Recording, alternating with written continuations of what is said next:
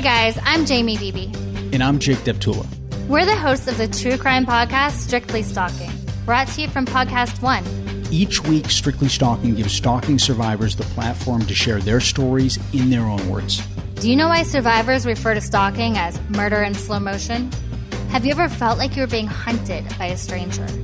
Would you know where to turn if a stalker was living in your house and you didn't know?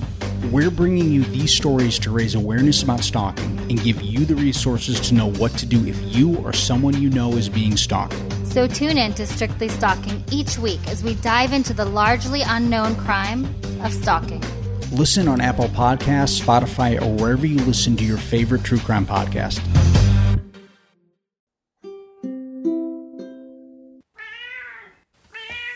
Welcome back to week 38 at the True Crime B&B. Hello, this is Beth, and I'm holding Puss. So if you hear purring, that's what's up. She won't shut her mouth. And we're not sorry. We're we not love to hear sorry. it. She is part of our team here. It's just she's usually the obstructive one. All right. Oh, and I'm Bailey. And this week, as usual, Bailey's going to be our bad guy, and I will try to follow up with a story that's really kind of also a bad guy, but that's just how it goes around here. yeah, hang with us, guys, and we'll see how it goes. And by the way, this is our fourth start. yeah. Well, all right. So I'm going to tell you about the murder of Lee Rotatori. Okay. And this one, I highly suggest if you have a map of the United States to have that available because we're going to be in about five different states here. Okay. Just are the about- are the relative locations in the states super critical to understanding the story? Not necessarily, but kinda, because she meets people along the route of where she goes in her life. And so, Okay.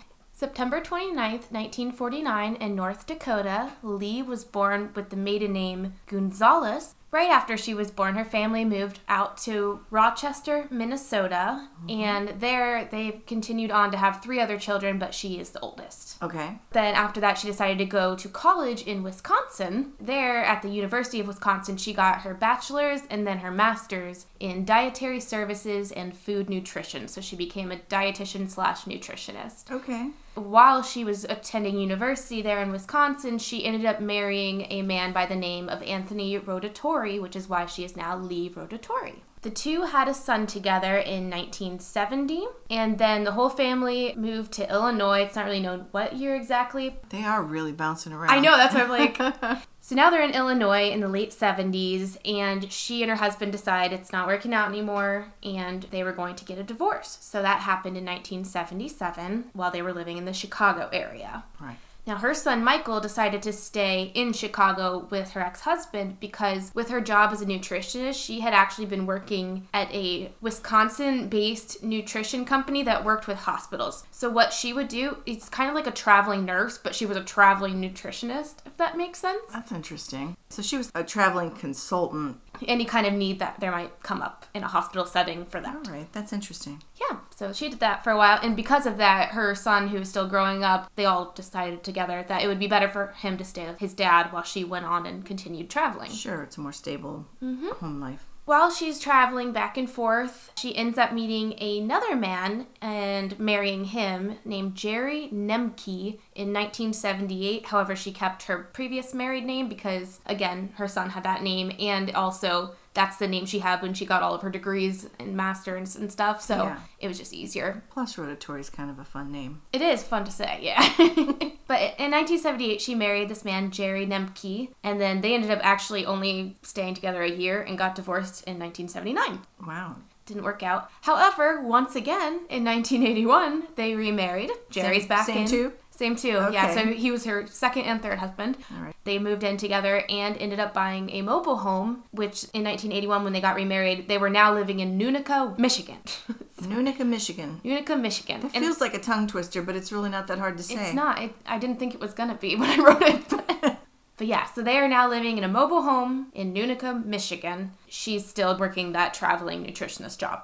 Around 1982, Lee got a job opportunity from this company who said, We actually have a full time job at a large hospital that offers you some stability. It's in a different state, but if you want to come check it out and just get a tour of the premises, meet your coworkers, this could be a really good fit for you. And so she decided, okay, where is it? I'll go out and give it a look see. and they told her it was going to be a hospital in Council Bluffs, Iowa. So she went out there for a weekend and met all of her coworkers, loved it, and went back home, discussed it with her husband, and he said, Yeah, I think if you get offered that job, you should take it. And then we can just, we have a mobile home. It's not hard for us to just move it.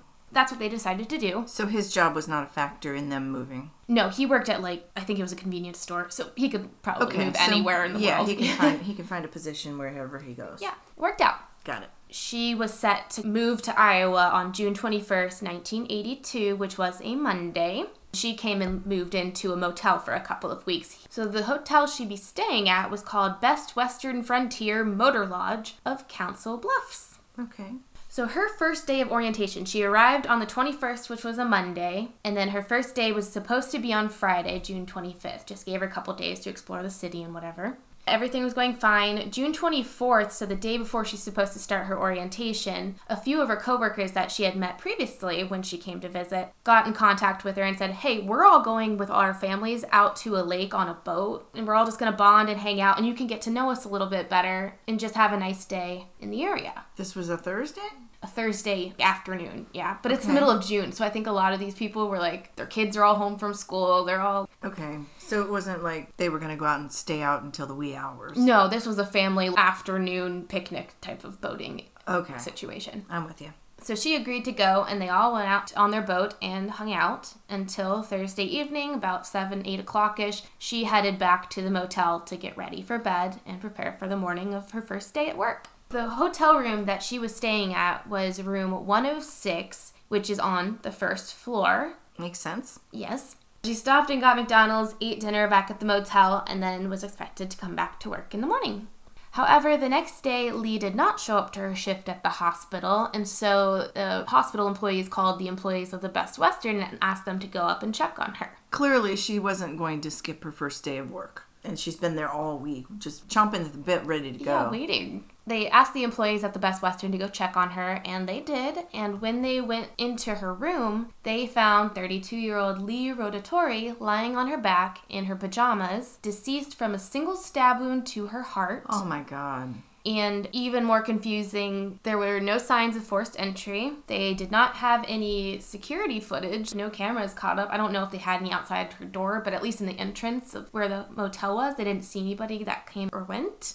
So they didn't find anything really, and they did collect all the blood and stuff like that, and all any DNA. But they didn't know what to do with it in 1982. Exactly. So all they could do was preserve it and say, hopefully someday this means something. Otherwise, Yeah. Her family did ask questions and they were like, okay, well, can you preserve the scene as much as possible? Save anything you can just in case. And then once there was nothing else they could do, I mean, they did an autopsy and everything, but then she was cremated because they wanted her remains back with them.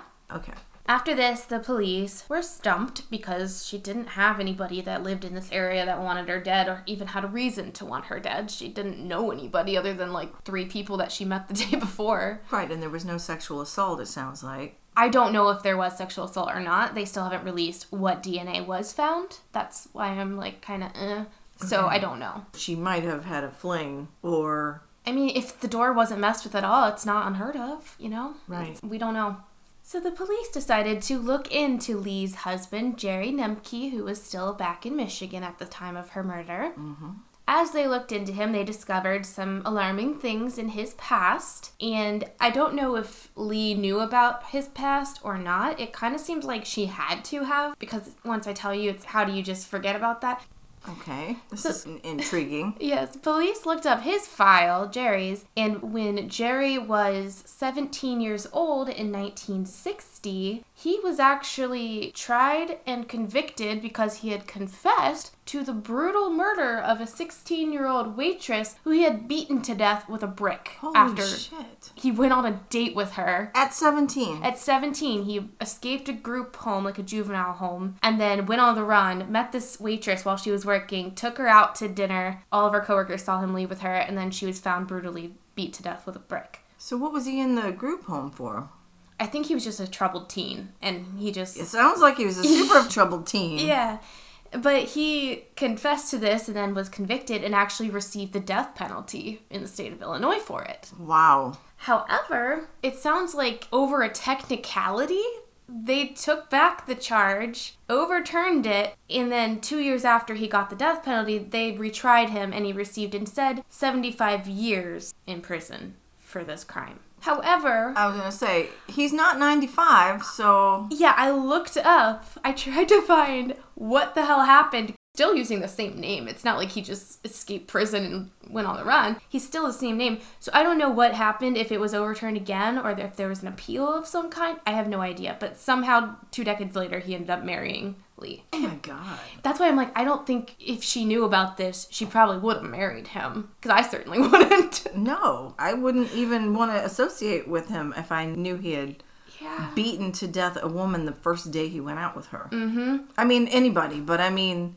this woman basically had you were nobody in her life at this mm-hmm. point, and you thought you had the right to do that. So no, I don't want to date you. And he confessed. It's not like he got appealed because they found new evidence. No, he, he definitely did this. He just got out for some kind of weird technicality and he got lucky twice, it seems. So Wow. they found that and they said, Well, you sound mighty effing suspicious now. So what's your alibi? Let's have a conversation. However, they did follow up on his alibi. Apparently, he was working at his shift at work and they had proof of that. They had other witnesses there. They had people that he served as a customer. And so he was completely cleared and they had to move on from that. Interesting. Mm-hmm. After all of this, it was again a standstill. Police had nowhere else to turn. They couldn't figure anything out. They didn't have anything to go on. Except for the DNA evidence, until technology can come around, there wasn't anything left to do. Finally, in 2001, police sent some of the samples that they had from the hotel room to a lab to see what they could determine based off of the swabs that they did have. Sure. All that they could tell in 2001 was that it was a DNA profile of a man. And then they also had the database of felons who had recently submitted their samples. And so they ran that DNA profile they found, but nothing came back. So all they know now is that this man has not been arrested recently for a similar crime. In 2019, they submitted it once again, but this time they knew about the technology of familial matches and decided, well, clearly this guy's still not in CODIS because of whatever reason he's not committed a crime since then, but maybe somebody will come up as a match. Right. And finally, in 2021, they did find a match to a female relative and determined that it was a father daughter relationship. Oh, so Oh, wow. her father had committed this crime. Oh, jeez. So they called this woman up and she said, Absolutely, I'll give you my DNA. And they confirmed that was the daughter, and the DNA from her father matched the person who was found in the hotel room. Wow. The daughter was like, I hate to tell you guys this, but my dad was actually murdered in 1982 as well. Wow. Yeah. So, was it before or after her death? After. Okay. After they confirmed everything, they found out the man was identified as Thomas O. Freeman from Illinois. In 1982, when he murdered Lee, he had been 35 years old, and she died, remember, June 25th, 1982. Right. Thomas Freeman's body was found October of 1982, and it was determined he had been dead for at least three months. He had been shot multiple times, and they found him in a shallow grave off a random road. But that means he died literally within weeks, if not like a week, of murdering Lee. My head is a spinning. I've got all kinds of thoughts tangling around. I know. there. All right. Not that I'm sorry that that happened to him. I know, that's one of those things. Karma bitches. If he's not gonna get caught for it while he's alive, this is a happy second, I guess.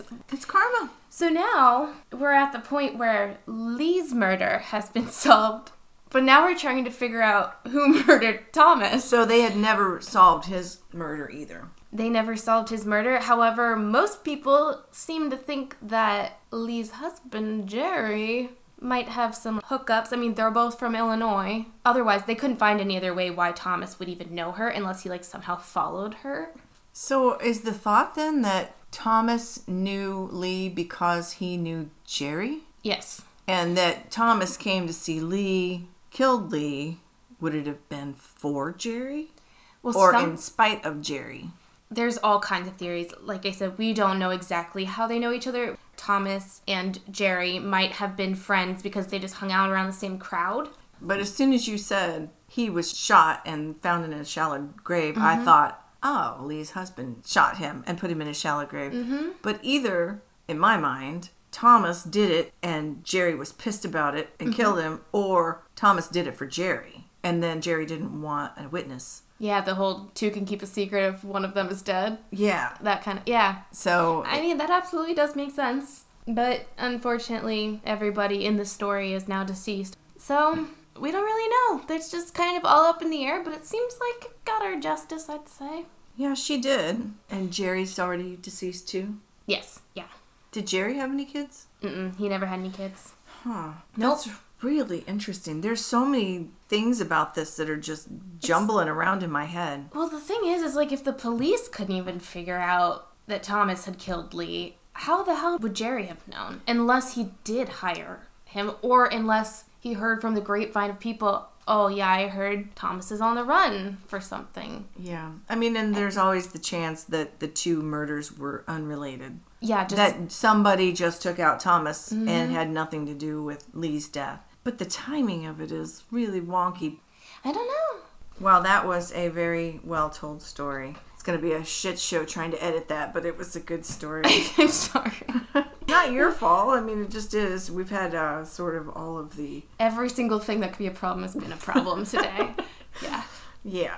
Okay, so my. I'm putting this in air quotes. My upper story has some bad things in it, as they always do. Let me just get into it. All right. David Wooten was born in 1979, and unfortunately, there's not a lot of biographical information available about him. David was known among his friends as a sweet and generous person. He was gentle and giving. He made his friends laugh. He helped them find light when they were feeling dark. Elizabeth Ann Clement, known to most as Lizzie, was born February the 3rd, 1997, to Jenny Clement and lived in Murfreesboro, Tennessee. Her mom called her Love Bug, which I think is adorable. She was feisty and vibrant, but spiritual and caring, and her friends loved how much fun she was to be around. Laura Savannah Jastre was born April 8th, 1988, and also lived in Tennessee. These three people made life choices that may not have been the healthiest, but they were nice people who made some risky choices. Mm-hmm. Laura is the first to say she was not an angel. She was not perfect, and we all know that nobody is. She had a couple of DUIs. She had had a suspended driver's license, some supervised probation dating back to 2010 and 2011. Mm-hmm. She knew living that way was dangerous, but she had herself convinced that she was stuck. She saw no way for her to get out of the partying and drug scene. Mm-hmm. So she took the path of least resistance and just went along with the flow. By the 20 teens, Laura had become relatively heavy into the drug scene and admits that she spent a lot of time using drugs, mostly methamphetamine. Laura and David and Lizzie had become good friends, and they had begun to spend more and more time together, and much of that time was using drugs because they were all addicts. Mm-hmm. The three of them occasionally went to the home of a fourth friend in Bradyville, Tennessee, where they would hang out and use drugs together, and then they would just crash for periods of time until they could go back and do whatever things in their normal lives that they had to do to get by, and then they would get back together again and come and crash again at his pad. So when they headed out to that friend's house on January the 15th, 2017, it was really not an unusual thing. It was not a special day in any way for them, and they really didn't expect anything out of the ordinary. So the three of them hopped in the car and they headed to their friend's house. Robert Jesse Mount, who was 36 in 2017, was in the fringes in Laura's group of friends. He was someone that they all knew, but she hadn't seen him for at least a month. Mount was a little bit shadier than the rest of the group. Most of the group were methamphetamine users and mm-hmm. partiers, but Mount was hardcore. And he was not against an occasional home invasion to go get things to sell for drug money. Okay. On the morning of January 15th, 2017, he had driven to Bradyville in Cannon County, Tennessee, planning to burglarize the home of an acquaintance, which happened to be the same person whose house the other trio had decided to visit that day. Mm. Not knowing that they were going to be arriving there, he had kicked in a side door and he was going through the house, taking the items that he thought he could sell. He's inside tossing the home when outside he heard a car pull up. He recognized all three of the occupants of the car, and he knew that they would also recognize him. So he casually walked outside and approached the car as if to greet them, without anything seeming out of place. It's just, hey, we kind of know this guy, and he's coming out to say hello. Mm-hmm. But as he reached the vehicle, Mount raised a 22 caliber pistol and immediately began firing before the car had even been shifted into park. David Wooten had been driving, and he was the first hit by gunfire. He was struck multiple times and was quickly killed where he sat. Lizzie Clement jumped out of the car while Mount was shooting into the car and ran desperately into the house. Laura Jastre also jumped out to follow Lizzie into the house. Mount shot Laura as he chased behind them. The two women did make it into the house and they locked themselves inside a bathroom, but Mount was able to force the door open and get inside the bathroom. As soon as he got into the room, he shot Lizzie in cold blood in the head and then immediately struck Laura in the head with the butt of the handgun. Laura ran from the bathroom into a bedroom to try to escape. So she's already been shot, mm-hmm. and now she's been crashed in the head with the butt of a pistol. But he follows her in there and pinned her down on the bed where he continued to attack her because now he's just set on killing all three of them. Now Laura is trapped on this bed and he's crouched on top of her. He's got a hunting knife in one hand and a box cutter in the other hand Christ. and he's just stabbing at her wildly. It reminds me of the story of Melissa Dohme, where mm-hmm. he's just frantically stabbing and stabbing and stabbing at her, mm-hmm. stabbing at her face, he's stabbing at her abdomen, her neck, anywhere that he could reach, using both hands. I mean, he's not just doing it with his dominant hand. Yeah. He's got the box cutter in one and the hunting knife in the other, and he is just going at it frantically. Laura was trying to catch the blades over and over, just trying to protect herself any way that she could, leaving her hands just shredded into ribbons. Mm-hmm. But she couldn't catch all the stabs, and Mount continued to jab the box cutter at her face. He ended up stabbing her in the right eye, destroying it. He climbed down. She's lying on the bed, just basically destroyed from head to toe by the gunshot, by the hit on her head, by all the stab wounds. He's like, okay, they're all dead. I can leave now. So he was sure they were, and he fled the scene. When the homeowner, and this kills me, and his eight year old son Oh. arrived home less than an hour later. They pulled into their driveway to find absolute carnage. And i have mixed feelings about this because if he hadn't come home there'd be no hope for anybody right? But he had his eight-year-old son and this is basically a drug den. Yeah, why why was he even there to begin with? yeah so i, I have mixed feelings about it. I'm, I'm not trying to be a douche about being judgmental but mm-hmm. Why are you allowing that activity to just go on in your home if you're going to bring your son home at any given moment? I mean, imagine if he had gotten there earlier with his son. yeah they would have That been shot or dead. stabbed or whatever So anyway not to be judgmental, but I know, there is a little bit of judgment yeah there. there's there's more to it than just oh thank goodness they got there in time to call 911 For sure. Yeah. they pulled in they saw the carnage david wooten was still sitting up in the car in the driver's seat dead from the bullet wounds. Mm-hmm. They saw blood on the ground between the car and the house where mount had shot laura in the back while she was running into the house. Then they went inside. They discovered lizzie in the bathroom with gunshot wound to her head and then laura at the center of the gory scene in the bedroom. Mm. Both laura and lizzie are still alive at this point. Oh my goodness. Laura's neck was completely sliced open with a dozen stab wounds, just mm-hmm. many, many stab wounds. They couldn't find any pulse. Her eye had been stabbed out, and this is rough. She had been disemboweled. Her internal organs were out of her abdominal cavity and they were just laying next to her on the bed. The homeowner frantically called 911, and so emergency services arrived as quickly as they could to try to save these women. Lizzie and Laura were rushed to Thomas Rutherford Hospital, but their wounds were so severe that they were then transported via life flight to Vanderbilt University Medical Center. Lizzie's head wound was too severe, and she was unable to be saved. She was only 19 years old. She was pronounced dead shortly after arriving at Vanderbilt. Despite her horrific wounds, Laura was conscious long enough to identify Robert Jesse Mount as their attacker. Mm-hmm. So it's fortunate that at least these people that were attacked knew him Yeah, I can't imagine just that they would have no clue otherwise. I mean, there was there was some DNA evidence, mm-hmm. so eventually they might have found him, but I don't know if he had a record to connect him with this DNA. Yeah, but imagine if they didn't know who it was and they were waiting for these results to come back, being the person who owns that house thinking this person could come back at any given point. Yeah, that would be terrifying. Ugh. While Lizzie and Laura were in the helicopter being life flighted to Vanderbilt Medical Center, Robert Mount, the attacker, had fled the area in his car and headed to Smyrna, Tennessee. He was spotted late that night at the Stonecrest Medical Center in Smyrna, where he had gone to seek treatment for some large cuts on his hand and his leg. Hmm. Yeah. Due to what was called strange behavior at the hospital, and it wasn't really clarified what that strange behavior consisted of, but I assume he was high on meth, drugged up on meth. Could also be you're supposed to report it if a person comes in with wounds and they don't want to tell you how they got it, or it's not matching up to whatever story you're giving, or something like that. Oh, so you think maybe it was a medical professional who actually took the picture because of his strange behavior? Possibly. I was thinking it may have been another patient, but you're right. That makes a lot more sense mm-hmm. that it would be the medical staff saying, all right, something's up with this dude. So they took the picture and they planned to share that with the police. Sure. Because Laura had already provided an ID on who had done this, when the photo of Robert Mount at the hospital surfaced to the police, a search warrant was then issued for his home. Law enforcement went to his residence where he was found hiding under a staircase in the garage. So officers pulled him out, extricated him from the staircase hidey hole, and arrested him. I'm sorry. I know this isn't funny. I'm just imagining them opening the door and then just. Okay, got him.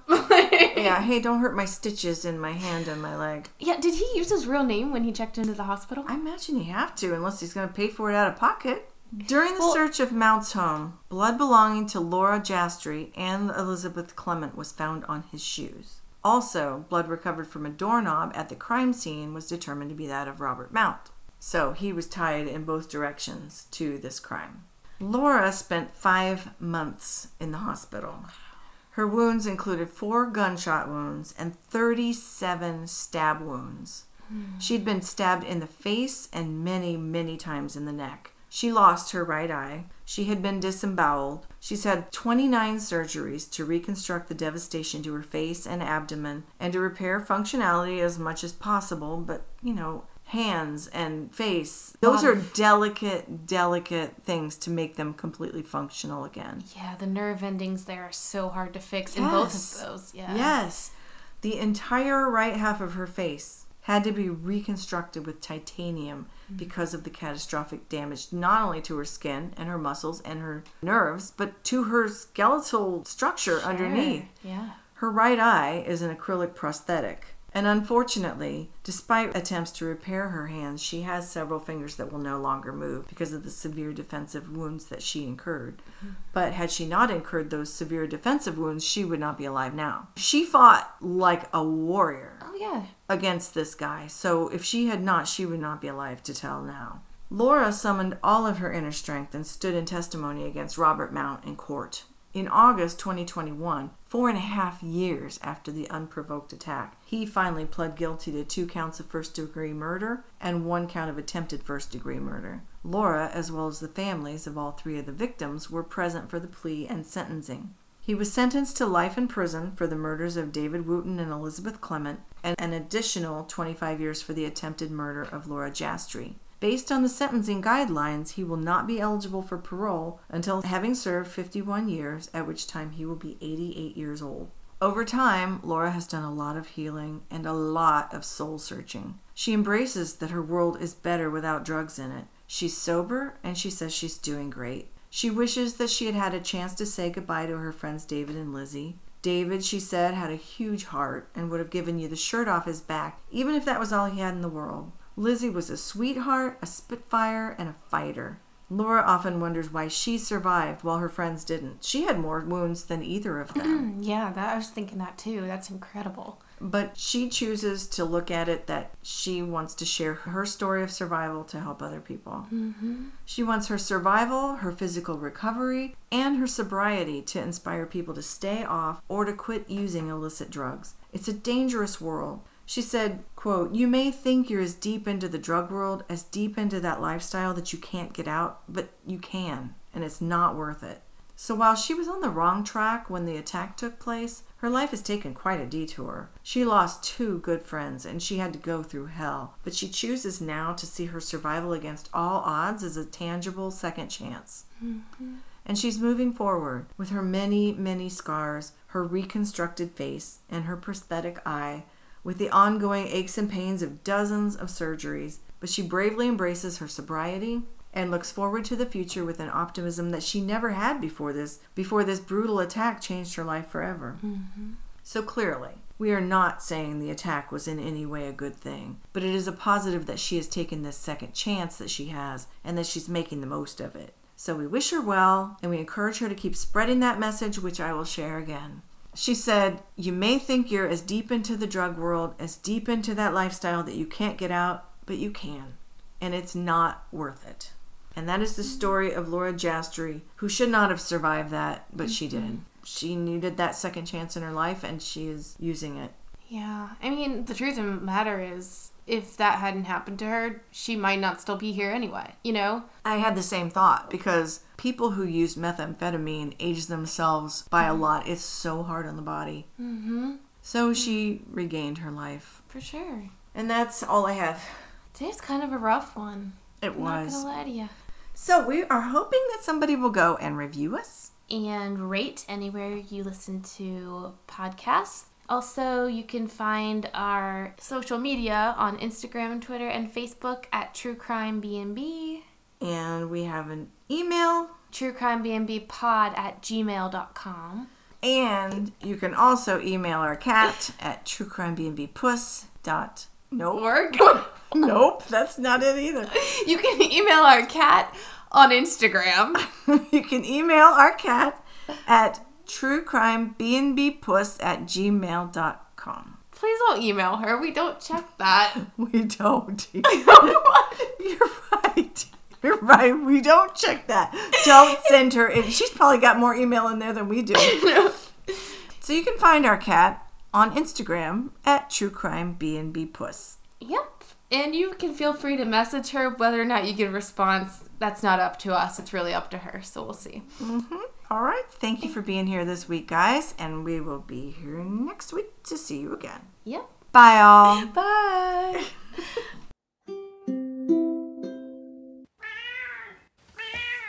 I was nodding and I didn't actually hit the button. I totally lied to you. I was like, I thought I read the room right. in, in football, they call that a head fake. well, welcome back to week 38. Welcome back. Whack, whack, whack. you nodded, but then I had to look it deep in your eyes to make sure it wasn't a lie again. the man was identified as Rob. Rob? Where the fuck did I get Rob? His name's Thomas. You mean like Robert Mount? Oh, I thought you were pointing at Puss uh, over your shoulder, like Robert over here. Robert the Cat. Robert the cat. That's our alter ego. Dot gov. Mm-hmm. Oh, I'm saying com. It's gov. Oh, I think we were saying org actually. Brand new dance now.